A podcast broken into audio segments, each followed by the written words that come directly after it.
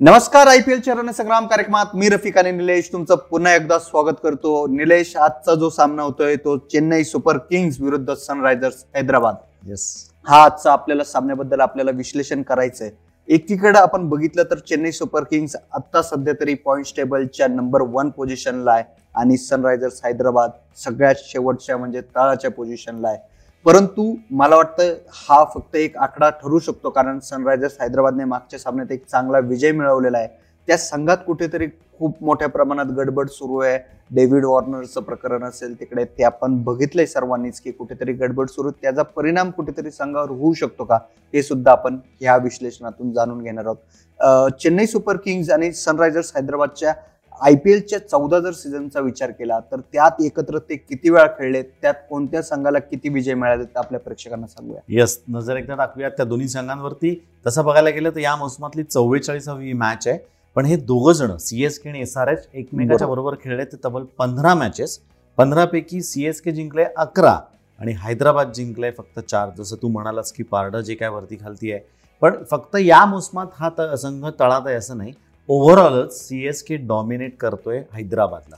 नक्कीच चेन्नई सुपर किंग्सचं एकूणच I P एलचा विचार केला तर कुठेतरी सनरायझर्स हैदराबादच्या तुलनेत खूप प्राड जड आपल्याला दिसतंय. कारण अकरा पंधरापैकी अकरा सामन्यात त्यांनी विजय मिळवलेला आहे आणि फक्त चार सामन्यात सनरायझर्स हैदराबाद विजय मिळवू शकलेला आहे. आजचा जो सामना होतोय तो कोणत्या पिचवर होतोय निलेश? आणि ते पिच कसं आणि कोणाला साथ दिला आपण आजचा जो सामना होणार तो पुन्हा एकदा शारजा स्टेडियमवरती होणार आहे. त्यामुळे दोघेही टीमला तेवढीच इव्हन संधी आहे कारण बॅटिंग पिच आहे आपल्याला माहिती. बरोबर. त्यामुळे बॅटिंगसाठी मदत करणारे हे पिच असणार आहे. नक्कीच बॅटिंगला मदत करणारं असं शारजाचं ग्राउंड आहे. आपण नेहमीच बघितलंय की शारजा बॅटिंगला मदत करताना दिसतं. आजचा टॉस काय वाटतोय निलेश? की टॉस जिंकल्यानंतर कॅप्टन काय निर्णय घेण्याची शक्यता? टॉस जिंकल्यानंतरचा हा जो विषय असतो तो बेसिकली तुमची प्लेईंग इलेव्हन काय असते? त्यानंतर तेव्हाची कंडिशन काय असते.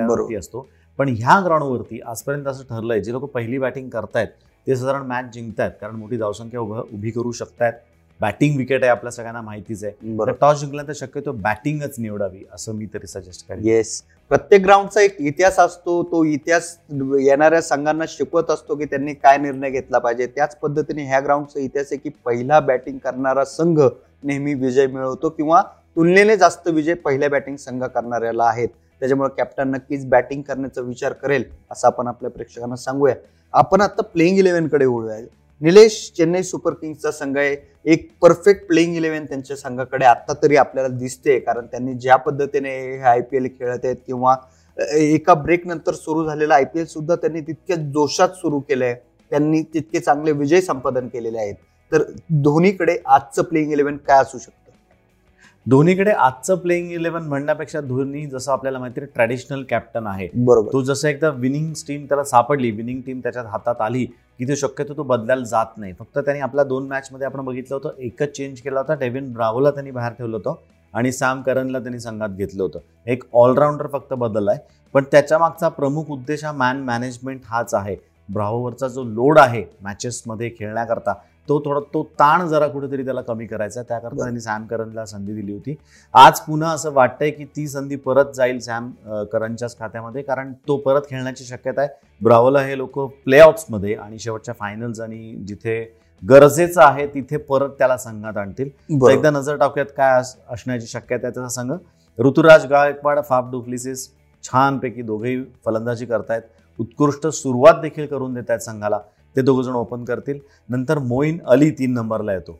मोईन अलीबद्दल रफिक एक महत्वाची न्यूज आता अशी हातात आली की त्यांनी इंटरनॅशनलमध्ये टेस्ट क्रिकेट खेळणार नाही असंच जाहीर केलेलं आहे. त्यामुळे त्याला आता माहिती आहे त्याचं लिमिटेशन काय आहे त्याला हेच कंटिन्यू पुढे करायचं आहे तसं. बघायला गेलं त्याचं वय आपण बघितलं होतं दोन सामन्यांपूर्वी. थर्टी फाय प्लस तोही झालेला आहे.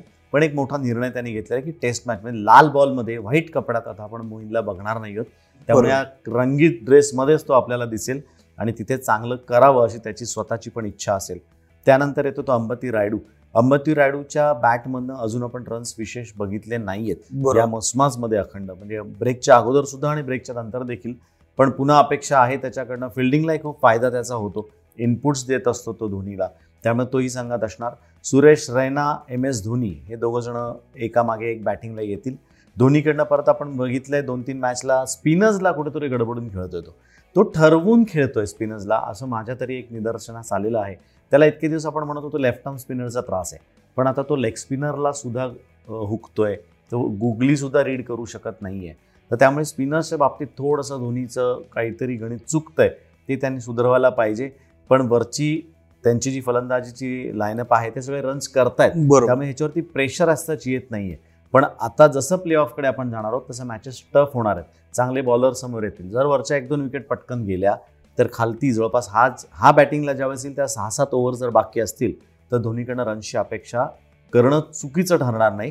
पण. त्याकरता त्याचा थोडासा ॲटिट्यूड त्याला थोडासा चेंज करावा लागेल असं वाटतंय. त्यानंतर येतो त्यांचा ऑलस्टार रवींद्र जडेजा. चांगल्या प्रकारे ऑलराऊंडर त्यांना मिळालेला आहे. तो एक येतो. सॅम करन पुन्हा मी नाव घेईन आजच्या संघामध्ये कारण ब्रावोचं थोडं लोड कमी व्हायला पाहिजे. त्यामुळे ही तशी मॅच बघितली अजून लीग मधलीच मॅच आहे. त्यामुळे ब्रावो जरीही खेळला नाही तरी विशेष फरक असा काही पडणार नाही. बरोबर. शार्दुल ठाकूर दीपक चर आणि जॉश हेझलवूड हे गोलंदाजीचा क्रम असेल. नक्कीच आपण बघितलं चेन्नई सुपर किंग्सचं काय प्लेइंग इलेव्हन असू शकतं.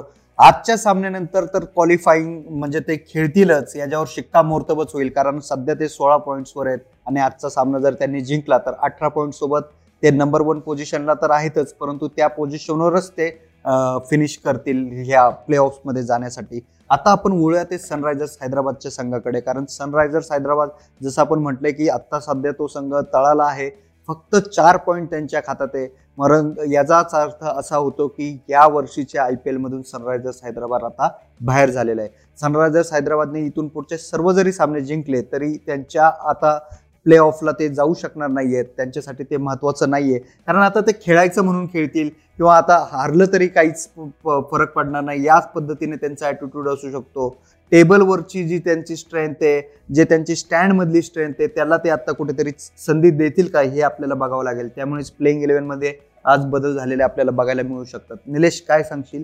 एकूणच आज सनरायझर्स हैदराबादचं प्लेइंग इलेव्हन काय असेल? नाही तू जे म्हणालास की बाबा आता ते त्या तळात एकदम आहेत प्लेऑफमध्ये जाणार नाहीत खेळायचं म्हणून खेळतील तसं होत नाही. कारण आय पी एल सारखी जे स्टेज आहे तर त्यामध्ये उलट हे लोक आणखीन चांगल्या प्रकारे रन्स किंवा परफॉर्मन्स करायचा प्रयत्न करतील. कारण आपल्याला माहिती आहे पुढच्या पुढच्याच महिन्यामध्ये आय पी एल अजून दोन टीम आत घेणार आहे अजून दोन टीम वाढणार आहेत. दहा टोटल संघ होणार आहेत आय पी एलसाठी जे की आत्ता आठ आहेत.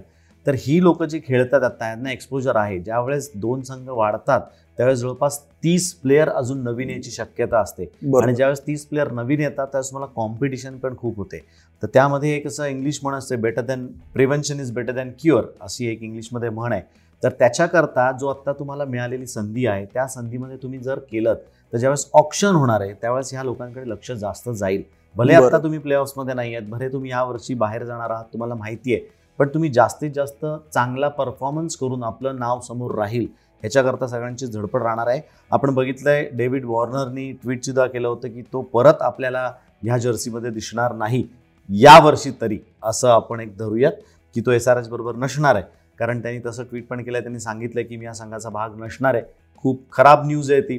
त्याची कारणं खरं शोधावं लागतील. मॅनेजमेंटची मॅनेजमेंट आणि त्यांच्यामध्ये जे काय वादविवाद असतील त्याच्या खोलमध्ये आपण जाण्यात अर्थ नाही आहे पण तो दिसणार नाही एवढं मात्र नक्की. त्याच्या जागी ज्याला संधी दिली होती जेसन रॉय त्यांनी संधीचं नक्कीच सोनं केलंय. पहिल्या. मॅचला त्यांनी साठ केलंय. ही व्यक्ती डगआउटमध्ये बसली होती. काही कारणासाठी म्हणजे जसं आपल्याकडे रूल आहे की चारच फॉरेन प्लेअर खेळू शकतात. त्यामध्ये हा बसत नव्हता. कोणाला तरी एकाला बाहेर थांबवावं लागेल तेव्हाच जेसन रॉय संघात येऊ शकतो. बरोबर. तसा धाडसी निर्णय त्यांनी घेतला. परत विल्यमसनकडे कॅप्टनशिप दिली. डेव्हिड वॉर्नरला बाहेर ठेवून जेसन रॉयला संघात घेतलं. त्यांनी करून दाखवलं. मॅच देखील जिंकून दिली. बरोबर. त्यामुळे तेच ओपनिंग कॉम्बिनेशन पुरात राहील. सहा आणि जस्टिन रॉय दोघ जण मैदानात उतरतील. केन विल्यमसन सुद्धा रन्स करतोय. मागची मॅच आपण बघितलं. चांगल्या प्रकारे त्यांनी बॅटिंग केलेली आहे. चांगल्या प्रकारे बॉल मिडल करतोय रन्स करतोय. त्यानंतर प्रियम गर्गला सुद्धा त्यांनी खेळवलं होतं. प्रियन गप जशी आपण म्हटलो होतं की हे लोक बेंच स्ट्रेंथला संधी देतील का? त्यातली दोन नाव आपण काढली होती गर्ग आणि अभिषेक शर्मा. गत पहिल्याच बॉलला एक दोनच बॉल खेळून आऊट झाला होता. जास्त काही विशेष करू शकला नव्हता. पण ते एक मोठं नाव आहे. अंडर नाईन्टीन इंडियासाठी तो खेळलेली व्यक्ती आहे. चांगलं केलं होतं. इंटरनॅशनलचं एक्सपोजर त्याला आहे. त्यामुळे त्याकडनं अपेक्षा आहे. तो येऊ शकतो परत दिवसांना अभिषेक शर्मा बॉलिंग बॅटिंग दोन्हीकडे लेफ्टी बॅटिंग चांगल्या प्रकारे बॅटिंग केली होती. कव्हर ड्राईव्ह सुंदर आहेत. ऑन द राईट चांगला खेळू शकतो. त्यामुळे ते पण नाव एक संघामध्ये घेणार आहे. त्यानंतर तो जेसन होल्डर यांच्याकडचा सर्वात चांगला ऑलराऊंडर आहे तो जेसन होल्डर. हा या संघात आता काही बाहेर जाऊ शकत नाही असं मला वाटतं. बिडिंगमध्ये देखील मी मला माहिती आहे पुढच्या वर्षीची बोलायला सुरुवात ऑलरेडी केली आहे मी पण हाला रिटेन करायचा प्रयत्न राहील हैदराबाद एस आर एचचा हैदराबादचा असंच मला काहीसं वाटतंय. त्यानंतर अब्दुल समद संदीप शर्मा. संदीप शर्मा अंडरडॉग आहे. तो त्याला जास्त नाव त्याचं चर्चेत नसतं पण गोलंदाजीला उपयुक्त ठरतो तो. चांगली बॉलिंग करतोय. त्यानंतर रशीद खान आहे. रशीद खानला रफिक तुला जर आठवत असेल तर आपण सुरुवातीला ज्यावेळेस हा ब्रेक नंतर परत चालू झाली होती आय पी एल त्यावेळेस आपण रशीद खानविषयी बोललो होतो की त्याच्या देशावरचं जे संकट आहे त्याचं. कुठेतरी दडपण ह्याच्यावरती नक्कीच दिसतंय. कारण ज्या पद्धतीने तो ग्राउंडवरती असतो तसा नाही खूप शांत वाटतोय. जास्त परफॉर्मन्स होत नाहीये. रशीद. खानला आजपर्यंत मला वाटत नाही चालू झाल्यानंतर म्हणजे ब्रेक नंतर एकही मॅन ऑफ द मॅच मिळालंय हा माणूस मॅन ऑफ द मॅचच्या साठी याचं नाव कायम पुढे असायचं स्पर्धेत असायचं कारण परफॉर्मन्स तसे असायचे. त्याकडे एवढा दिसला नाही कदाचित त्याच्या देशाचं प्रेशर त्याच्यावरती असेल. ऑब्विसली त्याची फॅमिली तिथे आहे त्याच्या घरातली सगळी लोक तिथे राहतात. बरोबर. ते प्रेशर कुठंतरी आहे असं दिसतंय.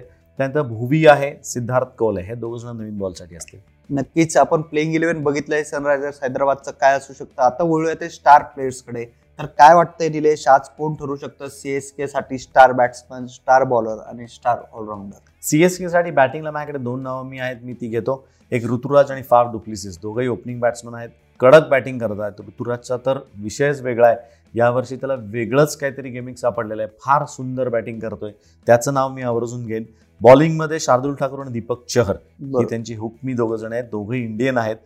खास करून मला सांगायचं आहे की आय पी एलमध्ये बॉलर ज्यावेळेस टीममध्ये चार लोक तुम्ही खेळवता त्यामध्ये दोन बॉलर आणि दोन बॅट्समन असं एक समतोल राखला जातो. बॉलर्स कशा करतात? फास्ट बॉलर्स असतात चांगले टाकतील पण धोनीनी हा आपल्या इंडियन बॉलर्सवरती विश्वास जो दाखवला आहे ते दोघं जण सार्थ ठरवत आहेत त्याला बॉलिंगमध्ये मी या दोघांची नावं घेईन.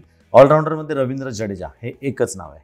नक्कीच. आता आपण सनरायझर्स हैदराबादच्या स्टार प्लेयर्सबद्दल बोलूया. काय वाटतंय आज? कोण ठरू शकतं? स्टार बॅट्समन स्टार बॉलर आणि स्टार ऑलराऊंडर हैदराबादसाठी नवीन नवीन त्यांचा आलेला जेसन रॉय त्याचं एकदा नाव मला पुन्हा घ्यायचं आहे साठ केला होता.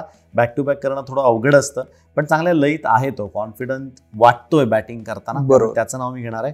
केन विल्यमसन कर्णधाराचं पण नाव मला घ्यायचं आहे आपण बरं दिवस बोलत होतो की काही होत नाहीये त्याच्या बॅटमधनं पण आता स- शेवटी शेवटी समता समता रन्स त्याच्या बॅटमधनं यायला लागलेत.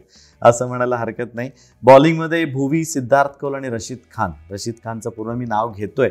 भले रशीद खानला विकेट मिळत नसतील पण त्याची इकॉनॉमी चांगली आहे. साडेपाच सहाच्या रन रेटनी तो देतो. त्यामुळे ती इकॉनॉमी चांगली आहे टी ट्वेंटीमध्ये त्यामुळे त्याचं नाव घ्यायचं मला आवर्जून. आणि ऑलराऊंडरमध्ये नवीन नाव माझ्या लक्षात झालं ते अभिषेक शर्माचं मला घ्यायचं आहे कारण उत्तम बॉलिंग बॅटिंग दोन्ही करतोय. चांगली बॅटिंग देखील केली होती. त्यामुळे अभिषेकचं नाव मी घेईन.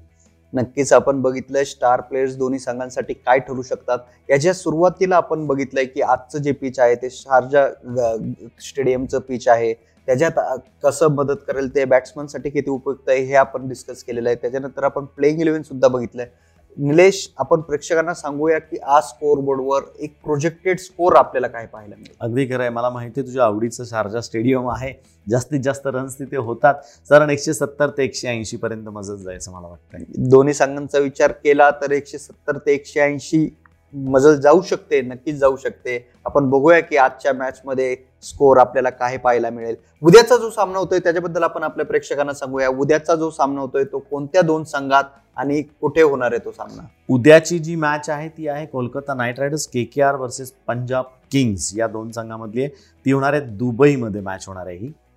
उद्याचा जो सामना होतोय कोलकाता नाईट रायडर्स विरुद्ध पंजाब किंग्स. प्ले ऑफच्या शर्यतीत दोन्ही संघ आहेत तिसऱ्या आणि चौथ्या स्थानास्थानी. त्यांच्यात लढत सुरू आहे सध्या. त्याच्यामुळे उद्याचा सामना नक्कीच दोन्ही संघांसाठी खूप महत्त्वाचा ठरू शकतो. दुबईत होतोय हा सामना. या सामन्याचं विश्लेषण घेऊन उद्या आपण भेटणार आहोत संध्याकाळी चार वाजता. तोपर्यंत तुम्ही सर्व ताज्या बातम्या पहा फक्त सकाळवर.